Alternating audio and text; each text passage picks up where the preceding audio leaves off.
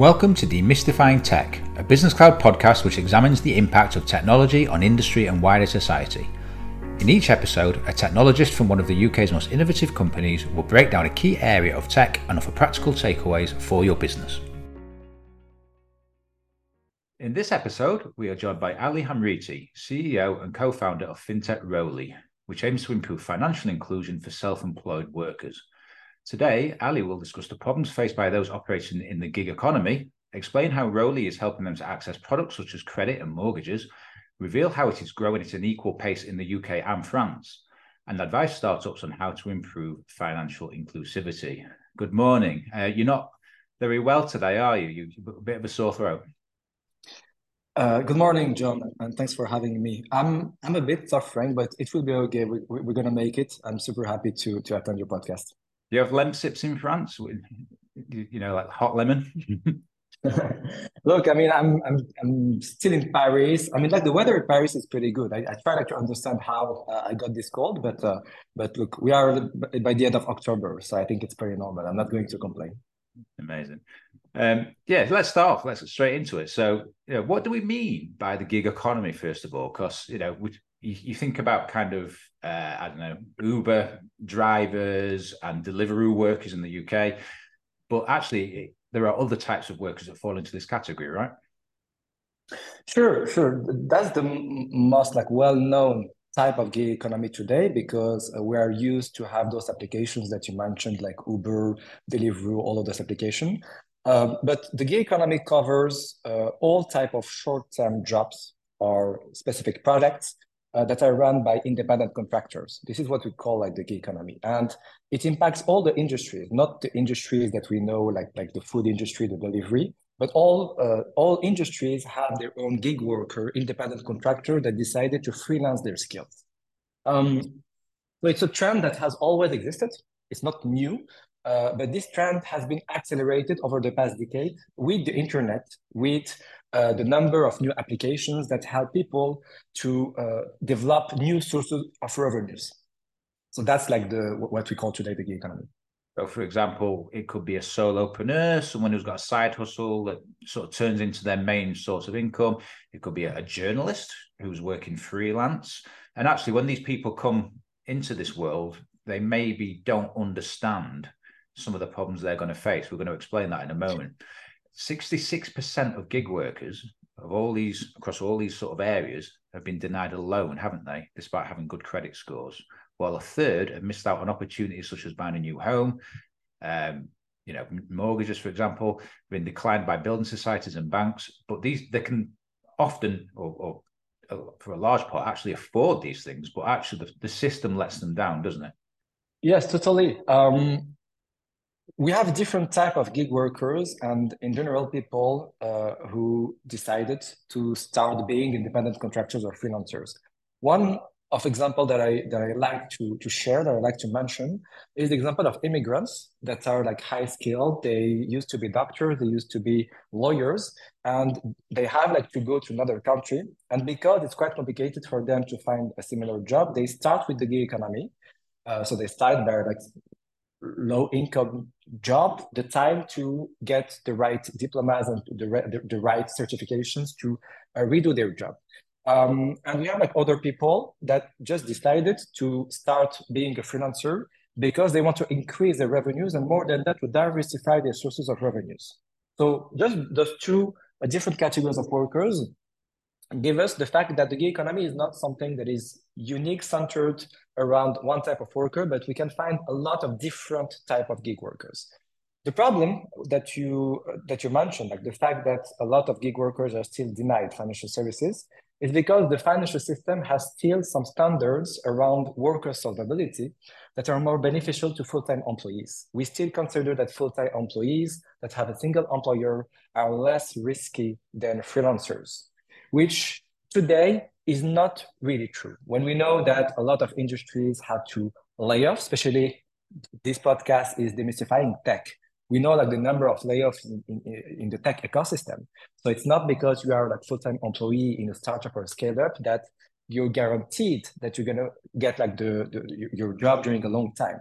Of course, your employability is good because you can join another startup, but by definition, you can lose your job after one, two, or three years uh, uh, because uh, the, the business you're working for is risky. And financial institutions consider freelancers are uh, as, as more risky than full-time employees because they don't have the right tools to consider them as less risky. They don't understand the nature of their revenues. They don't understand the nature of their activity. They are not today um, they, they are not today empowered to project the income of a freelancer in the future. And this is exactly what we try to solve at Rollee. We try by building our infrastructure to help them to put more context about freelancing, uh, uh, uh, about like different type of jobs, to help them to be more confident on providing them with financial services that they need.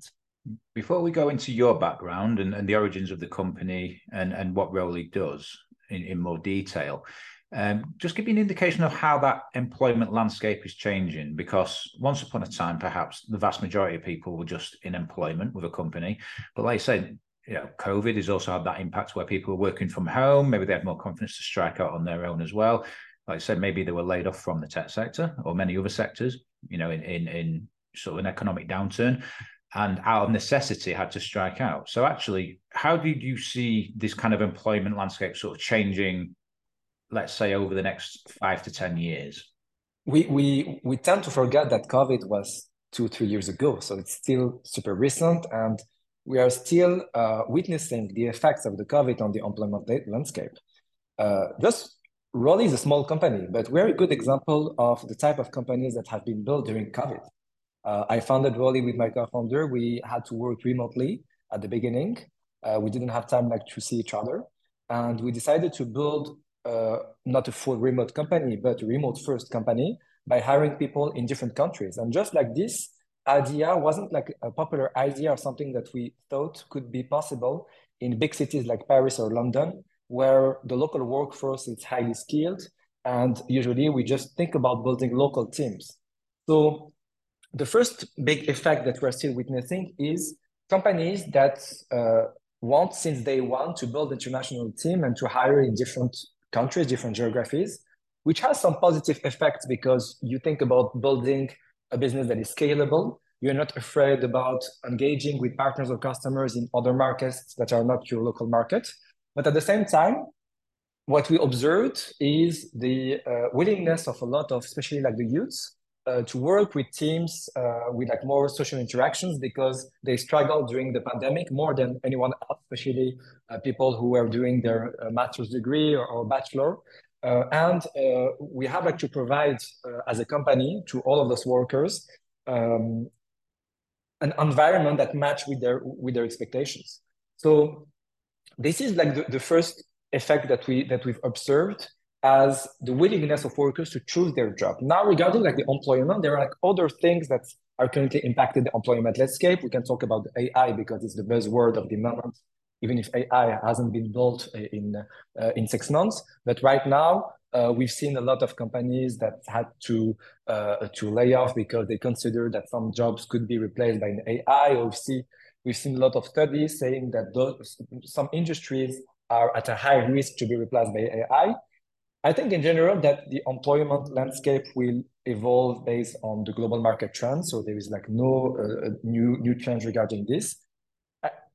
It's it's more how can we match with what companies wants to do in terms of automation, in terms of uh, not losing this momentum of being more performant thanks to the AI, and at the same time the willingness of people to join some companies. So you saw this problem firsthand while you were working for a previous company. Can you just describe what happened and how you identified this opportunity, if you like? Um, uh, so I'm I'm a data scientist. This is I still consider that as my job. Uh, I think that uh, founding a company is more a vocation, like more uh, willingness to do something. But I, I still identify myself as a data scientist. Um, and I was uh, I was working for a fintech that provided loans to freelancers to small businesses. Uh, the first observation was but we wanted to build some analysis. We wanted to see uh, who's um, who's a good profile or who's not a good profile. with just a single source of, of data, which was like banking data in general. We, we thought that with banking data, we can do everything. That's wrong. You can't do everything with banking with banking data. You can do a lot of things. You can do uh, amazing things to make the financial system more inclusive. But it doesn't match with all of the financial products in the market. And you are trying like to define some rules on some things that are not really suited to what you want to predict. Simple example, with bank open banking, for buy now, pay later, of course, you can do like a quick credit check about like the last months of uh, transactions to uh, help someone to buy an iPhone. But what about the mortgage? What about car financing? What about financial products with like a high risk? You need to assess the professional situation. You, you need to project the income of people. Of people. So open banking was not enough. It can like provide a small picture of the current financial situation, especially the expenses, how people are are uh, uh, spending their money. But to be sure about the financial professional, uh, the, the professional situation of someone, we needed other types of data that we call alternative data. And basically payroll data is part of that. So the first observation was, could, could we add new sources of data to be more inclusive in the way that we are underwriting people? Starting with that, we identified, especially for freelancers, new type of data sources like gig platforms. We're talking about that, freelancers platforms, try to understand what is the activity of freelancer. And just with, with that type of data, we were more confident to provide a loan to someone. So the company I used to work for, I was talking about layoffs recently. The company I used to work for had to shut down because of the pandemic, the first day of uh, the lockdown. So it's the reality of a lot of tech uh, companies that suffered during like the pandemic. And it was clear that what we observed with my team at the moment has to be solved at scale, not only for lending, but in general to make all data that people owns, their, their data, their activity, their income, all of the data that can help them to be to improve their credit score or to improve their uh, uh, their um, probability to have a loan has to be leveraged. And to leverage that, we need to build an infrastructure that can connect all of the data sources.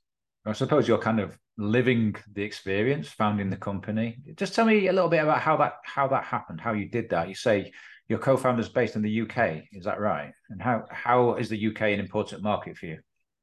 So my co-founder is based on south of France. He, he loves the UK, I love the UK too, but he, he, ah, he's super happy in south of France.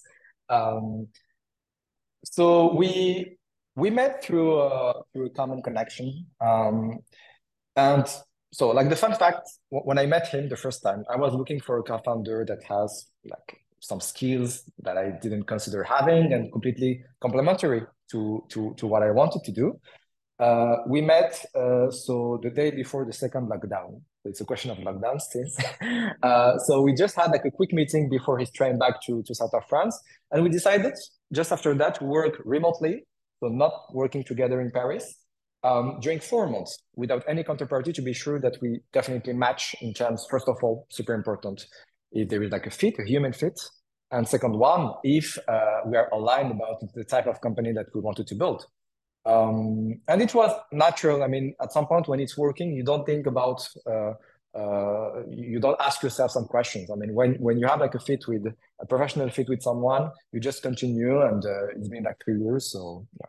So if you're if you've got a data science background, but you're the CEO, is he also sort of a technical guy or? No, he, he he's uh, so he was sales director in a fintech firm in in in, in Paris. Uh, and the way that we fragmented the organization at Rollee, we consider that CEO is everything rela- related to external things. So basically, doing this podcast, trying to uh, share with people what we are doing and to share our mission. Uh, doing the fundraising with investors, for example, that's another example. Uh, and internally, so this is like the role of Pierrick as a COO, he's like more involved than me of the internal things, which is uh, people engagement, uh, running the administration, running like the, the financial spending. So we, we just splitted the responsibility between uh, external and internal. And that's honestly a good organization that I can share with early stage founders that want to build a company. If you're like two co-founders, that's super important to fragment really well what you are doing and not having a lot of overlap. And that has been recommended by our early investors, Alexis from Kima Ventures, a French fund, that say that this is what he observed before that's where that was working well. Yeah. You said that the UK was kind of an important market from the outset, and you've been growing equal in the UK and France. How did you approach growing in the UK if you didn't have a co-founder base there, for example? How how did you approach that? That's a great question. Since day one, we we were convinced that addressing the UK really really fast uh, is critical for us because financial services, the financial landscape in the UK, and especially the startup uh, financial landscape, is more developed in the UK uh, than any other countries in in, in Europe. Uh, we decided. I mean, we, we started with the choice of our first lead investors, which is Seedcamp, UK based. And also our first business angels are uh, British people uh, uh, used to invest in startups in, uh, in Europe in general. Uh, and they helped us to, to develop our first lead, to sign our first customers. Uh, I, during the first year of development of Rollee, I I was like, I came a lot of time in London. So basically, sometimes I was spending like one week per month, uh, meeting customers, prospects, uh, doing some presentations. Uh, so for us, it was pretty clear that we wanted to prove two things, that our product is scalable in the UK or France, that we can address both of markets. Uh, that Rollee had to be a good brand in the UK because we believe the UK in the future will be our, our main market. And we know that we are selling to banks, to insurance, and it takes time to create a relationship and a trust regarding a solution. So we wanted to start as early as possible to be sure that we are in a good position in the future to engage the best customers in the UK. You say you're working with banks and insurers. Are you working with like early stage startups too to help them build a kind of more inclusive financial product from the outset? Sure. So as all startups, we all start by selling to startup and scale up. So if you look at our uh, portfolio of customers, there are the mainly startups and scale up. Some of them are no longer considered as startup and scale up because they have a strong business model. They are doing like dozens of millions of ARR per year, and basically uh, they are like more uh, a future competitor of incumbents right now. Uh, and regarding banks and insurance, we started to uh, talk to them like recently, six months ago, uh, to, to discuss how we can like, work together. For us, it was it was important to go super fast to iterate on our product, and it's much more easier with flexible startup and scale up than doing that with banks and insurance. As you know, selling to banks and insurance takes time, and also it's uh, a common process to start, to start with the proof of concept, to do some consulting before uh, scaling. So for us, it was it was clear. And for early stage startups, we just observed that there is a new ecosystem of financial of uh, fintech that wants to build inclusive financial products thanks to payroll API. So we just uh, uh, understood uh, that our infrastructure can help all of those startups to build innovative financial products, and we have to partner with them. We have to help them to build their product at the beginning. So we, we did a lot of workshops with, with some of our companies to accelerate their, um, their product launch. Uh, and as part of them, some of them will be the future leaders, and we want to be the infrastructure that we have them. So payroll data is where you start. And I know you've touched upon a couple of other areas, but you know, what are the kind of plans for bringing other data in from other sources over, over the next year, two years, three years, however long you want to put on it? Good question. I mean, of course, payroll data, payroll data is fragmented across hundreds of different platforms. That's a fact, and it's growing because we are talking about uh, gig platforms and freelancers platforms, but if we talk about also HRIS for full-time employees or HRIS for platform workers, we see industries like construction uh, being digitalized thanks to new solutions in the market, and we aim at uh, being integrated into the solutions to help people share their income data thanks to those uh, new softwares. So just with payroll data, uh, there are tons of things to do uh, to be the to have the highest coverage in this landscape. The vision of Rollee is to first of all provide job to be done to our customer. We want to remove frictions for them to access the data that they need, but more than that, we want to, to help them to run their use cases, to reduce the default rate, to reduce the, their churn rate. And with that, we always have to consider new data sources to put the best context around a company or around a worker.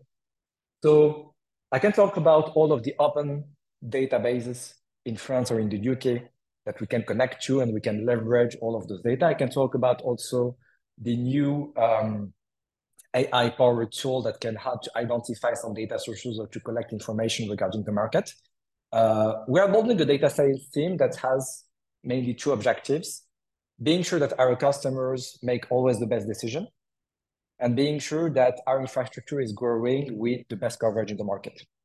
So payroll data to start, and of course, completing payroll data with uh, other type of data sources. And I suppose once that kind of those those uh, the result of using your product shines through in terms of the number of you know you know bringing those customers on board increasing that holistic view of it i guess it sells itself right and and it's quite a sticky product i imagine yes um it's uh, so this is where you see the difference between fintech infrastructure that that, that we are at Rollee and uh, and software as a service platforms.